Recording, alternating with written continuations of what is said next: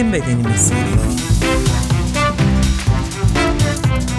Eğrisiyle, doğrusuyla kadın sağlığı.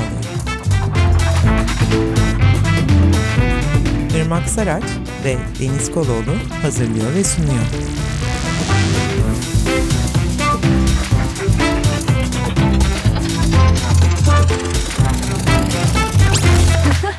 Merhaba, Bizim Bedenimiz podcast serisinin cinsellik eğitimi konulu ikinci bölümüne hoş geldiniz. Ben Deniz Koloğlu.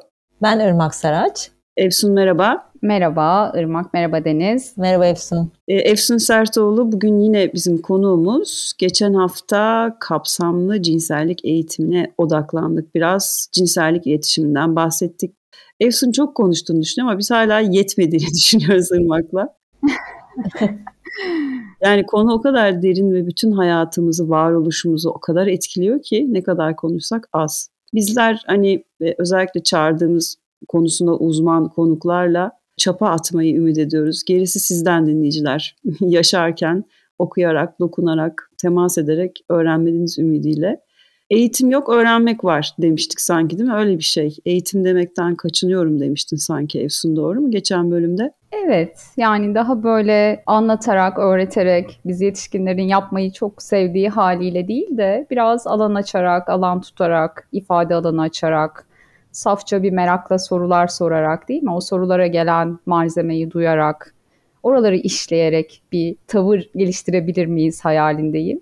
Ben de kendi eğitmenliğimi biraz böyle kuruyorum aslında. Eskiden böyle değildi bu arada yani. Ben de eskiden bize e, öğretildiği haliyle böyle biraz işte daha anlatmak, öğretmek e, yaklaşımını benimsiyordum ama zaman içinde değişti.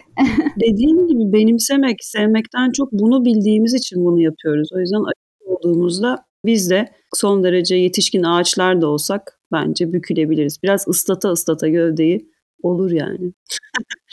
Şimdi bugün geçen hafta girmekten kaçındığımız tatsız konulardan biri olan maruz kaldığımız müfredata bir göz atacağız.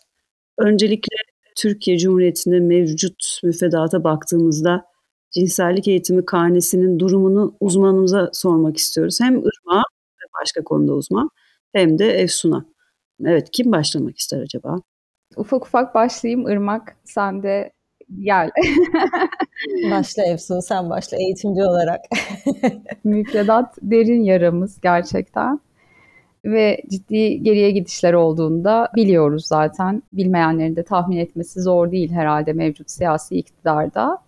Yani genel olarak zaten kapsamlı cinsellik eğitiminin standart, işte düzenli, böyle yaşa uygun, hak temelli, bilimsel, toplumsal cinsiyet eşitliğini zeminine koyan bir yaklaşımla benimsendiği olmadı bu ülkede, uygulandığı olmadı. Ama tabii ufak ufak denemeler vardı, iyi örnekler vardı, çabalar vardı, küçük küçük de olsa.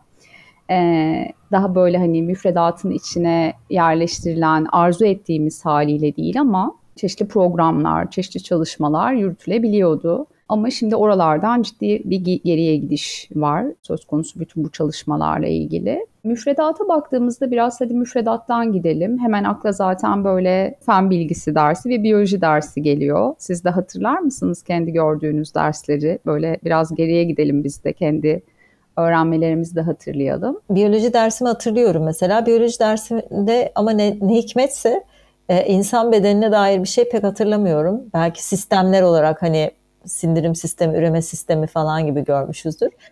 Lisedeyken benim sağlık dersim vardı. Sağlıkla ilgili bir dersimiz vardı bizim. Öğretmeni bile çok gözümün önünde canlanıyor şu anda. Orada ama cinsellik de görmedik. Yani cinsellik adı altında görmedik. Mesela hiçbir korunma yöntemini, e, akran ilişkileri, hiç orayla ilgili bir şey hatırlamıyorum. Yani ne gördülerse sadece öğretmeni hatırlı, hatırlıyorum. Ne koydularsa derse. O sağlık bilgisi dersini ben de almıştım. Ben de hatırlıyorum ama daha çok böyle öz bakım falan hatırlıyorum ben de Irmak. Sanki ağırlıkla onların anlatıldığını. Öz bakım, hijyen, biraz ergenlik falan değil mi böyle? Ya şimdi AKP iktidarı tabii ki şeydi yani fen bilgisi dersinde daha 6. sınıf düzeyinde böyle biraz işte e, müfredattaki adıyla söyleyeceğim üreme sistemi, üreme organları anlatılıyordu 6. sınıfta. Burası önemli.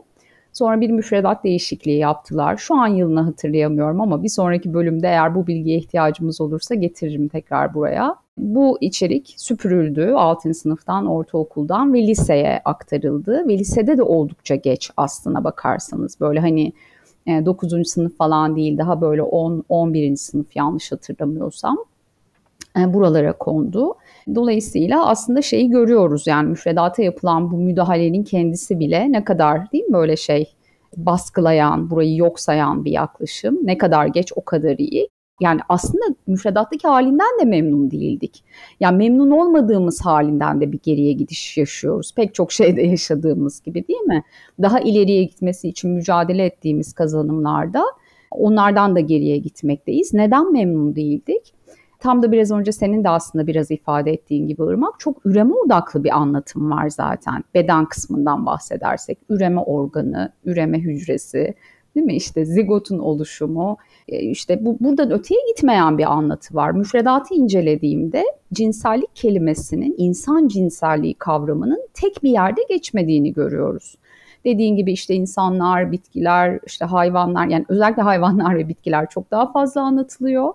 İnsanlar da ancak bu kadarıyla bahsediliyor. Şimdi burayı bir kenara koyalım. İşte lisede biraz hormonlara falan giriş yapılıyor müfredatta. Tamam ama detaylı detaylı hormon anlatılırken yine mesela uyarılma ne demek değil mi? Cinsel uyarılma, uyarılma nasıl gerçekleşir? Uyarılan bedende ne olur? Cinselliğin fizyolojisi. Yani buralara dair hiçbir şey yok. E, bedeni bir bütün olarak ele alan, işte kalp dolaşım sisteminde uyarılmanın etkisi, solunumdaki etkisi, genel olarak işte o salgıların yoğunlaşması bunların hiçbirinden bahis yok. Bu inanılmaz bir şey. Bir de çok takıldığım bir şey. Hatırlayalım beraber. Biz de öyle gördük. Şu an müfredatta da öyle. Bu ergenlik değişimleri anlatılır ya. Böyle listeler vardır atanmış cinsiyetler üzerinden işte kızlarda yaşanan değişimler. Hatırlıyor musunuz o listeleri? Oğlanların yaşadığı değişimler böyle gözünüzün önüne gelir. Hiçbir şey hatırlamıyorum ya. Ben de acaba noksanlık?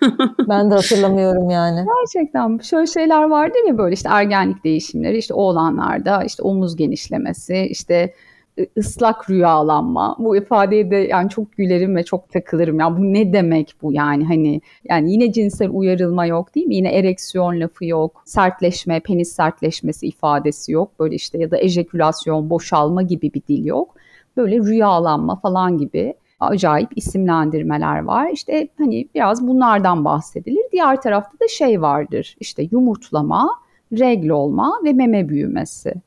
Şimdi mesela bu taraf ıslanmıyor mu? Mesela böyle bir değişim hiç yok. Hatırlıyor musunuz bize böyle bir şeyin anlatıldığını? Yani diğer tarafta sertleşme var, yine boşalmaya işaret eden değişimler var. Bunlar anlatılıyor.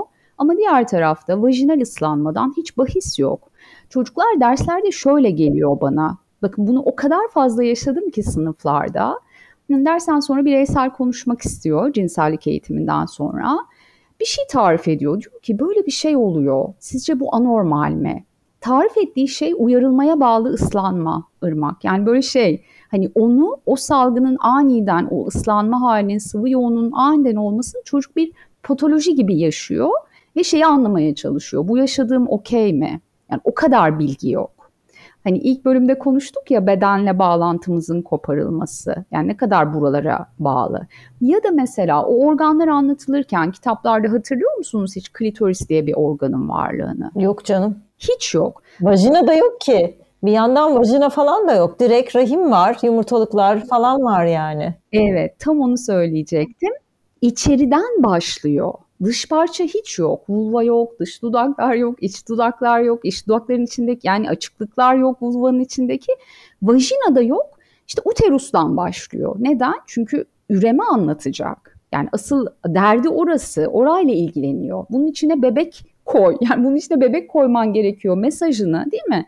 Bu organın içinde bebek büyütmen gerekiyor. Zaten reg de o yüzden önemli. Türlü çeşitli biçimlerde anlatıyor. Ama bunu anlatırken de regl ürünlerinden bahsetmiyor, regl ürünlerinin çeşitliliğinden bahsetmiyor, bunları nasıl kullanacağından bahsetmiyor, regl hijyeninden bahsetmiyor, regle ilgili mitleri yıkmıyor bu müfredat, hiçbirini yapmıyor. Yani hiçbir şeye hizmet etmeyen, hiçbir anlamı olmayan, sadece çocuklara belirli sınavlarda, işte o testlerde bir takım kutucukları işaretlemek üzere verilmiş Yani çocuğun kendisiyle bağlantı kurmasını, kendini tanımasını e, dert etmeyen, zaten böyle bir derdi olmayan, aksine o bağlantıyı koparmaya çalışıyor ya sistem. Bunu başarıyla yapan bir müfredat var elimizde. Yine şunu hatırlayalım. Hiç şunları okuduk mu müfredatta?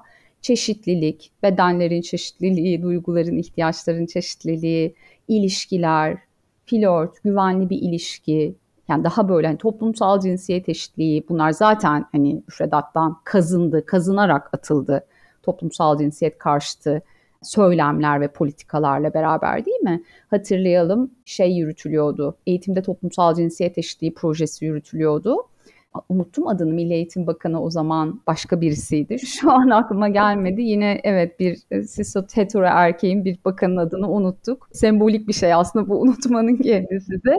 Onun bakanlığı döneminde yine Yeni Akit işte iktidar medyası e, haber yaptı. Bu proje lanet bir proje, bu proje hemen kaldırılmalı. Aslında bayağı iyi giden, bayağı e, önemsediğimiz hani bizim de böyle takip ettiğimiz projeydi eğitimde toplumsal cinsiyet eşitliği projesi hemen kaldırıldı. Ya da şeyi hatırlayalım. Onu hatırlar mısınız? Okulunuza gelmiş miydi? Burada marka söyleyebiliyor muyuz bilmiyorum. Bir PET sponsorluğunda Milli Eğitim Bakanlığı'nın sözleşmesi protokolü vardı. Bütün okullara gidip işte regle ilgili bilgilendirme yaparlardı. Kızları ayırarak, oğlanları ayırarak. O çünkü böyle hani pek çoğumuzun deneyimlediği bir şeydi böyle okulu birden karıştıran, işte kızlara orada ne anlatılıyor, işte yani doğallaştırmaktan son derece uzak. Zaten böyle böyle ayırarak konuşamazsınız yani meseleyi. E, mesela o protokol hemen yine AKP iktidarında feshedildi yani artık öyle bir çalışma yürütülmüyor. Dolayısıyla müfredatın hali biraz böyle. Yine çok uzattım belki ama eksik bıraktığım bir şeyler olursa da lütfen uyarın beni. Yani ben şöyle anlıyorum. Cinsellik eğitimi karnemiz otur sıfır şeklinde bir karne galiba. Hayır sıfır bile yok. Eksi bir falan verilir ya bu kadar yani. Bu durumda o zaman eğitim politikalarımızda kapsamlı cinsellik eğitiminin kendine bir yer edinmesi na mümkün diye kendi soruma cevap veriyorum bu konjonktürde doğru mu? Biraz öyle görünüyor gerçekten. Yani şu an zaten benimsenen siyaseti, söylemi hani değerlendirdiğimizde toplumsal cinsiyet karşıtı hareketleri yani dünya genelinde de Türkiye'de de hani bunlara baktığımızda yine dünyanın başka ülkelerinde e, kapsamlı cinsellik eğitimlerinin uygulandığı ülkelerde bile bu eğitimlere saldırıların, sorgulamaların başladığı bir böyle hani şey de bir dönemden geçiyoruz ya daha küresel düzeyde de yani bizim için şu an gerçekten bunların daha böyle düzenli, müfredata yerleşik, bütünlüklü, hak temelli bir şekilde uygulanması çok mümkün gözükmüyor. Ama tabii ki bu bizim bu alanda çalışmayı, savunuculuğu bıraktığımız anlamına gelmiyor. O kapılar kapanırsa başka kapılar, arka kapılar, e, sınıflara giremezsek işte ebeveynler, eğitimciler, işte üzerinden elbette çalışmaya devam ediyoruz. Efsun müfredatta yok ama bazı mesela TAP Vakfı gibi vakıfların özel okullara bazen talep gelirse tabii ki yani talep üzerine bir takım eğitimler verdiği oluyordu galiba değil mi? Mesela Deniz'in okuluna gelmişti öyle TAP Vakfı'ndan birileri. Evet TAP Vakfı benim de geçmiş yıllarda 6 yıl kadar çalıştığım, çok önemsediğim, çok şey öğrendiğim bir sivil toplum kuruluşu. Okul temelli cinsel sağlık eğitim programları var. Ben de o programda çalıştım bir dönem hem koordinatörü hem eğitimcisi olarak. Dediğin gibi aslında okullardan gelen talepleri çok uzun yıllardır karşılayan, yani bu ihtiyaca cevap veren yanı sıra yani yakın zamanda ergen gelişim, yakın zamanda değil aslında bir zaman oldu. Ergen gelişim diye bir web sayfası da açtılar. Özellikle eğitimcilere, öğretmenlere oradan içerik üretmek, desteklemek, bilgiyle desteklemek üzere. Dolayısıyla yani sadece eğitim vermek, okullara gitmek anlamında da çalışmıyorlar. Özellikle okul rehberlik birimlerine eğitimler, eğitimcilere eğitimler de yapıyorlar. Ben de bağımsız bir eğitmen, uzman olarak benzer şekilde çalışıyorum aslında. Yani sadece sınıflara girerek tabii ki çok kıymetli çocuklarla, ergenlerle, gençlerle birebir çalışmalar. Bütün bu alanları ben de çok zorluyorum.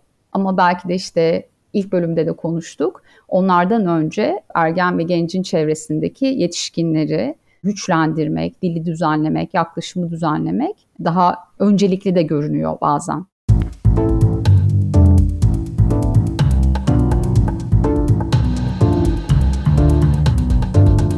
Öncelikle bu yetişkinlere nasıl ulaşıyorsunuz? Bu bir kenarda dursun. Soruyu şöyle hazırlamıştım. Tırnak içinde Türkiye cinselliği nereden öğreniyor? Irmak senle başlayalım. Arkadaşından öğreniyor. Biz her şeyi arkadaşımızdan öğreniyoruz. Yani sokak, okul, kanka, başka? Yani bence en çok arkadaşına, komşusuna falan soruyor. Yani böyle öğreniyor. Her şeyi önce güvendiği en yakınındaki insana soruyor. O ne kadar biliyorsa o kadar öğreniyor.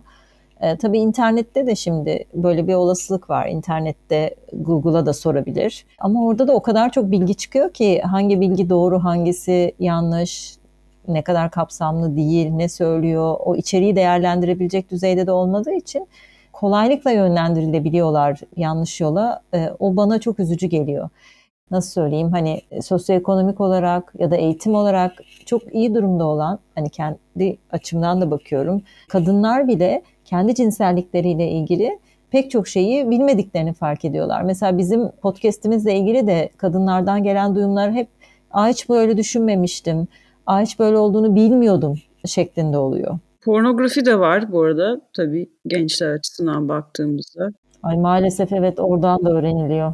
Ya, yok sayıyorsam orayı hiç söylemek aklıma gelmiyor. Ya şey araştırmalar özellikle çocuk ergen için şeyi gösteriyor. Yani birinci sırada Irmak'ın söylediği gibi arkadaşlar yıllardır hiç değişmiyor araştırma sonuçları. Ve ben bu sınıflarda soruyorum hani bunun sohbetini yaparken eğitimlerde neden özellikle arkadaşlar dediğimde gelen cevaplar hep aynı aslında. İşte çünkü daha rahat, çünkü benzer şeyler yaşıyoruz, çünkü yargılamıyor, çünkü kızmıyor, çünkü utandırmıyor. Yani aslında bu cevapların kendisi biz yetişkinlere güvenilir doğru kaynak, güvenilir doğru rehber olmadığımızla ilgili çok fazla şey gösteriyor değil mi? Yani kendimize dönüp burada bakmamız gerekiyor. Ama yine yetişkinler şunu çok yapıyor ya, çocuğu ergeni işaret ederek oradan öğreniyor. Yanlış. Ya iyi de dön bir kendine bak bakalım. Yani orada doğal bir merak var.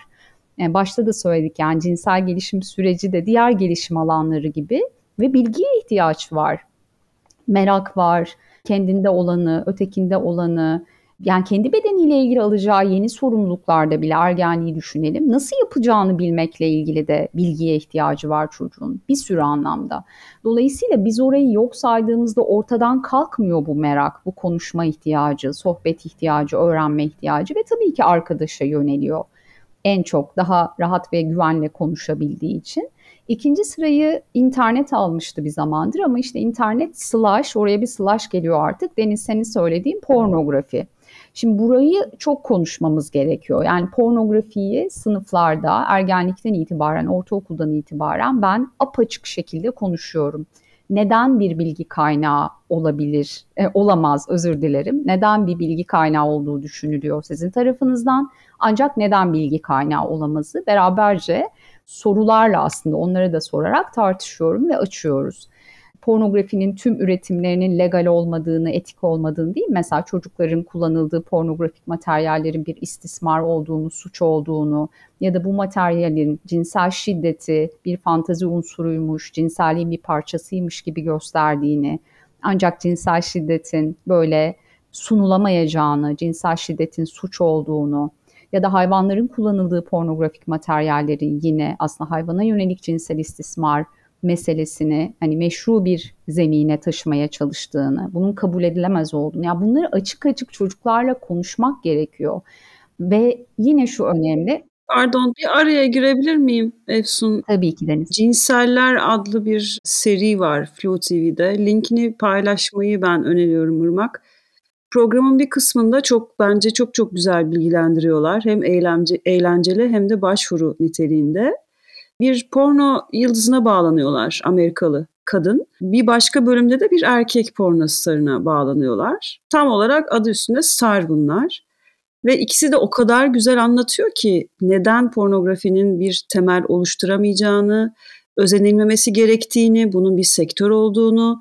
E, yani tezat bir durum tabii ama onlardan bunu duymak gerçekten yani vücut sınırları, işte bireysel sınırlar nedir, e, bütün bunları onların ağzından duymak çok kıymetli. E, siz de dinlemediyseniz, izlemediyseniz sizlere de öneririm.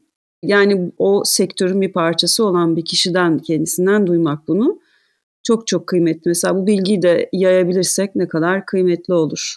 Evet aslında tam da onun da ifade ettiği yerden şunu konuşuyoruz çocuklarla. Yani önce cinsellik kavramını açmış oluyoruz. Sadece eylem değil, duygular, işte sınırlar değil mi? Hukuk, sağlık pek çok boyutu var. Ama pornografi bize cinsel değil, aslında sadece iki boyutunu sunuyor. Yani bedenler ve eylemler, bedenler ve eylemler. İşte böyle hani rıza kültürü, onay kültürü, sınırlar, duygular, iletişim, bazen şefkat değil mi? Yani bütün bunların akışta olduğu bir, bir hali görmüyoruz. O yüzden çocuklar zaten çok beden ve eylem odaklı algılıyorlar cinselliği. Hep çalışmalarda önce orayı düzenlemekle başlıyoruz. İnsan cinselliği kavramının çok geniş olduğunu, bir partnerli ilişkiden ibaret olmadığını, her zaman bir kadın bir erkek heteroseksüel olmayabileceğini, bırakalım partneri bireyin kendi varoluşunun çok cinsel olduğunu değil mi? Duygularımla, sınırlarımla, fantazilerimle, hayallerimle, ihtiyaçlarımla, bedenimle yani bütün bu varoluş halimle cinsel bir varlığım. Bu cinsellik işte bir ötekine temas etmek, eyleme girmek demek değil. E, o yüzden burayı düzenlemenin kendisi bile o kadar fark yaratıyor ki o çocukların, ergenlerin bakış açısında. Pornografiyi izlemeyin, bakmayın demenin sizce bir etkisi olabilir mi? Yani mümkün değil. Mümkün değil, gerçekçi değil. Ama şunu söylemek, benim çocuğum izlemez, benim öğrencim hiç bakmaz. Hayır, yani hep herkes bakabilir, bakar, izler, merak eder, önüne düşer, düşürülür. Yani kendisi bir merakla başvurmasa da. Ama tam da burada şunu yapmak yani kapatmayıp burayı açmak çocuğa şu mesajı veriyor aslında. Bu konu konuşulabilir aramızda. Ve o zaman çocuk orada gördüğü anlamlandıramadığı bir şeyi, ona fazla gelen, taşıyamadığı bir şeyi getirebiliyor bize. Şimdi ben bir de burayı kapatırsam şu oluyor ya çocuk pornografide son derece fazla bir şeyleri görüyor. Yaşının gelişiminin, anlamlandırmasının, ruh sağlığının çok ötesinde bir şeyler. Bir şok yaşıyor belki de, evet. Ve evet, içinde o materyalle nasıl kaldığını bilemiyoruz. Cinselliği böyle bir şey sanıyor, gerçekte cinselliğin böyle bir şey olduğunu sanıyor, kendisini de böyle perform etmesi gerektiğini düşünüyor. Yani bir sürü şey. Dolayısıyla içinde bunu taşımasından ve kendi başına bununla zorluk içinde kalmasındansa getirmesini tercih ederiz. Biz orayı tutarız, düzenleriz. Yani tutabilmemiz için kendi içimizde konuşabilmemiz lazım. Dolayısıyla onlara hep şeyi söylüyorum yani pornografinin amacı insanları cinsellik hakkında bilgilendirmek değil. Zaten yetişkinler için hazırlanan içerikler, çocuklar için, ergenler için hazırlanan içerikler değil. O yüzden yaşınız, gelişiminiz aslında için fazla. Fazla geldiği anda içinizde uyanan duygulara lütfen bakın bu duygularla ilgili konuşabiliriz. Ben buradayım, psikolojik danışmanınız burada. Başka kimlerle konuşabilirsiniz? Listeler yapıyoruz. Yani buradaki amaç şu. İzlemesin, kontrol edelim. Yani tabii ki düzenlensin, tabii ki konuşulsun. Evet ama tek başına yetmiyor yani hani e, buraları kontrol etmemiz imkansız. Çocuğun karşılaşmasını engellememiz imkansız. Bu gerçeği kabul edip ben buradayım. Bu da aramızda konuşulabilir bir mesele demek lazım. Bir de e, pornografinin yaşı, yani pornografiye ulaşma yaşı da çok düştü diyebiliyorum. Onun da hani o duyguları taşıyamamak çok hani 18 yaşında bir çocuk seyretse belki o duyguları e, karşılayabilecekken yani artık bildiğim kadarıyla 11-12 yaşa kadar düştü. Belki daha düşük bilmiyorum sen daha iyi biliyorsundur. Kesinlikle öyle. Çok küçük yaşta maruz kalma diyoruz zaten. Genellikle çocuksu bir merakla internete bir şey yazma. Mesela bebek nasıl olur? Anlatabildim mi? Böyle çok şey onu öğrenmenin peşinde ama önüne düşebiliyor. Ya da bu oyun sitelerinin içine bannerlar yerleştiriliyor biliyorsunuz. Böyle bir takım oyun sitelerinde kenarlarda açılıyor ve onlar biliyorsunuz böyle açıldıktan sonra hani kapatmaya çalışsa da çocuk bir süre ekranda kalıyor. Yani hemen kapanmıyor. Böyle maruziyet olabiliyor. Mesela çalışmalarda da küçüklerle yaptığım çalışmalarda işte bedeni konuşuyoruz, bedensel söz hakkını konuşuyoruz. Dersten sonra gelip böyle işte ben bir kere internette bir şey görmüştüm, işte çok midem bulanmıştı, çok kötüydü diye getirebiliyorlar. Orada biraz hani dinliyorum, duyuyorum, düzenliyoruz. Ergenler için dediğin doğru. Yani biraz daha yaşça büyük, bazen mastürbasyona eşlik değil mi? Bazen bir uyarılma nesnesi olarak izlenebiliyor ama orada da yine neye bakıldığı çok belirleyici. Yani izlediği şey ne? Hani orayı nasıl anlamlandırıyor ergen genç? Orası çok kritik aslında. Çoğu zaman çünkü biliyorsunuz yani hani çocuklar daha feminist porno, queer porno gibi pornografik materyallere bakmıyor oluyorlar. Yani daha ana akımdaki içerikler işte kadının pozisyonu belli, şiddetin son derece meşrulaştırıldığı bir sürü anlamda hani çok olumsuz bir algıyı besleyen içerikler. Burası bir mesele. O yüzden çok konuşmamız gerekiyor. Peki yetişkinlere nasıl ulaştığınızı da konuşup bu bölümü kapayalım derim ben. Yetişkinlere nasıl ulaşıyorum? Aslında çok çeşitli biçimlerde ulaşıyorum. Bazen bir kurum kendi personeli için bir eğitim talep edebiliyor. Bazen bir sivil toplum kuruluşu, bazen işte bir okul, işte velileri ile bir araya gelebiliyorum. Çeşitli okulların ebeveynleriyle bir araya gelebiliyorum. Yani çok farklı farklı. Bazen ben kendim ayrı böyle açık bir çağrıyla işte bir atölye, seminer yapabiliyorum. Yani aslında yetişkinlere ulaşmanın çok çeşitli yolları, kanalları oluyor. Ben de bunları böyle fırsat buldukça yani çok yoğun şekilde elimden geldiğince çalışıyorum. Hem işte cinsel gelişim sürecinin nasıl desteklenmesi gerektiği, ebeveyn sorumlulukları hem birazcık daha spesifik, daha koruyucu önleyici yaklaşım, özellikle işte e, çocukların maruz bırakıldığı cinselleştirilmiş şiddet, cinsel istismar meselesiyle ilgili bazen toplumsal cinsiyet eşitliğini gözeten ebeveynlik pratikleriyle ilgili böyle çeşitli konularda çalışmalar, seminerler yapıyorum. Şimdi sen ve dahil olduğun belki iletişimde olduğun dernekler, topluluklarda her kesimden insana ulaşmaya çalışıyorsunuzdur ama belli bir noktaya kadar yetiyorsunuzdur. Bu devletin sorumluluğu aslında yani şunun için soruyorum. Ekonomik yetersizliği olan kesime nasıl yani ulaşmakta problemler yaşanıyor herhalde yani düşük gelirli sınıftan insanlara nasıl ulaşmak mümkün sence? Yani araya girdim. Yok şey diyecektim sadece hani mesela okul olarak düşünürsek sonuçta devlet okullarından böyle bir talep gelmesini beklemiyoruz. Yani gene özel okullardan geliyor o, o açıdan mesela bana bir eşitsizlik olma ihtimali var gibi geliyor. Ya yetişkinlerde de ergenlerde de aynı şekilde.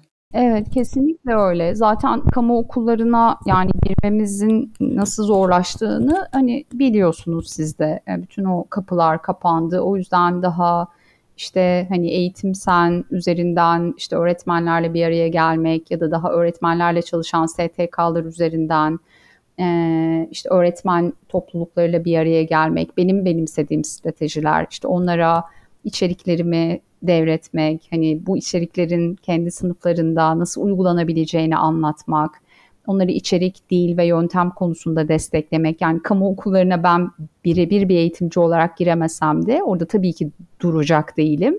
Hani dolayısıyla o sistemin içindeki yetişkinleri güçlendirmek, yani çeşitli eğitici eğitimleri yapmak bunlar benim istediğim stratejiler. Yani şu an için yapabildiklerim bunlar. Bolca hani içerikle, materyalle e, desteklemeye çalışıyorum ve şeyle e, birazcık daha böyle eğitici eğitimleriyle öğretmen buluşmalarıyla, özellikle psikolojik danışman buluşmalarıyla. Çünkü onlar biliyorsunuz rehberlik saatlerinde böyle birazcık daha çocuklarla işte sosyal duygusal öğrenme başlığı adı altında bu tür konuları çalışabiliyorlar çeşitli işte kılavuzlar, uygulama örnekleri içeren kılavuzlar yazmak, hazırlamak bir diğer stratejimiz oluyor. İşte Cinsel Şiddetle Mücadele Derneği'nde olduğum sürede oradaki ekip arkadaşlarımla işte gençlerle güvenli ilişkiler üzerine çalışmak kılavuzunu yazmıştık. Mesela onun içinde 10 tane işte öğretmenlerin sınıflarında yapacağı uygulamalar var. Yani her zaman çalışmayı bizim gidip yapmamız değil, araçlar sunmak. Bu da bir kapsamlı cinsellik eğitimi ya da işte LGBT artı öğrencilerin haklarını nasıl korumalı isimli bir kılavuz yazdım. Kaos GL'den çıktı. Daha e, yani normatif cinsel kimlik dışındaki cinsel kimliklere sahip, cinsel kimliğini anlamlandırmaya çalışan çocuklar için eğitimciler nasıl bir destekleyici pozisyonda olacaklar? Bu konular özellikle yani toplumsal cinsiyet temelli zorbalık, için okullarda ne tür koruyucu önleyici çalışmalar yapılacak kılavuzu hani bu perspektifle hazırlamıştım gibi gibi. Yani dolayısıyla e, yine sivil toplum kuruluşları üzerinden sahada sadece İstanbul içinde değil dışında çalışmalar yapıyoruz. Mesela çok yakın zamanda Ahmet'ten bir müdür ulaştı. Diyarbakır'da bir lisede müdür. Mesela işte yarın onunla bir online toplantı yapacağız. İşte ben gidemesem de orayı nasıl destekleyebilirim? Yani tabii ki yani bütüne yayılmamız çok mümkün değil çok kocaman bir yapının içinde ama ama çatlaktan sızma stratejisiydi. Aynen öyle yani bu bir yere giremediğimizde bir kapı kapandığında e, başka stratejileri devreye sokuyoruz elbette. Zaten eğitimciler hani kendileri eğer bu konuda biraz hassasiyeti varsa onu sokmak için de uğraşıyorlardır. Hani arka kapılardan, yan yollardan. Elbette öyle. Mesela şey çok iyi bir örnek paylaşayım. Hep böyle şey gibi iyi örnekleri çok az konuşuyoruz. Şeyde yarı yıl tatilinde Kaos GL şey organize etti. Feminist ve Queer Pedagojiler Atölyesi. Yani beraber organize ettik.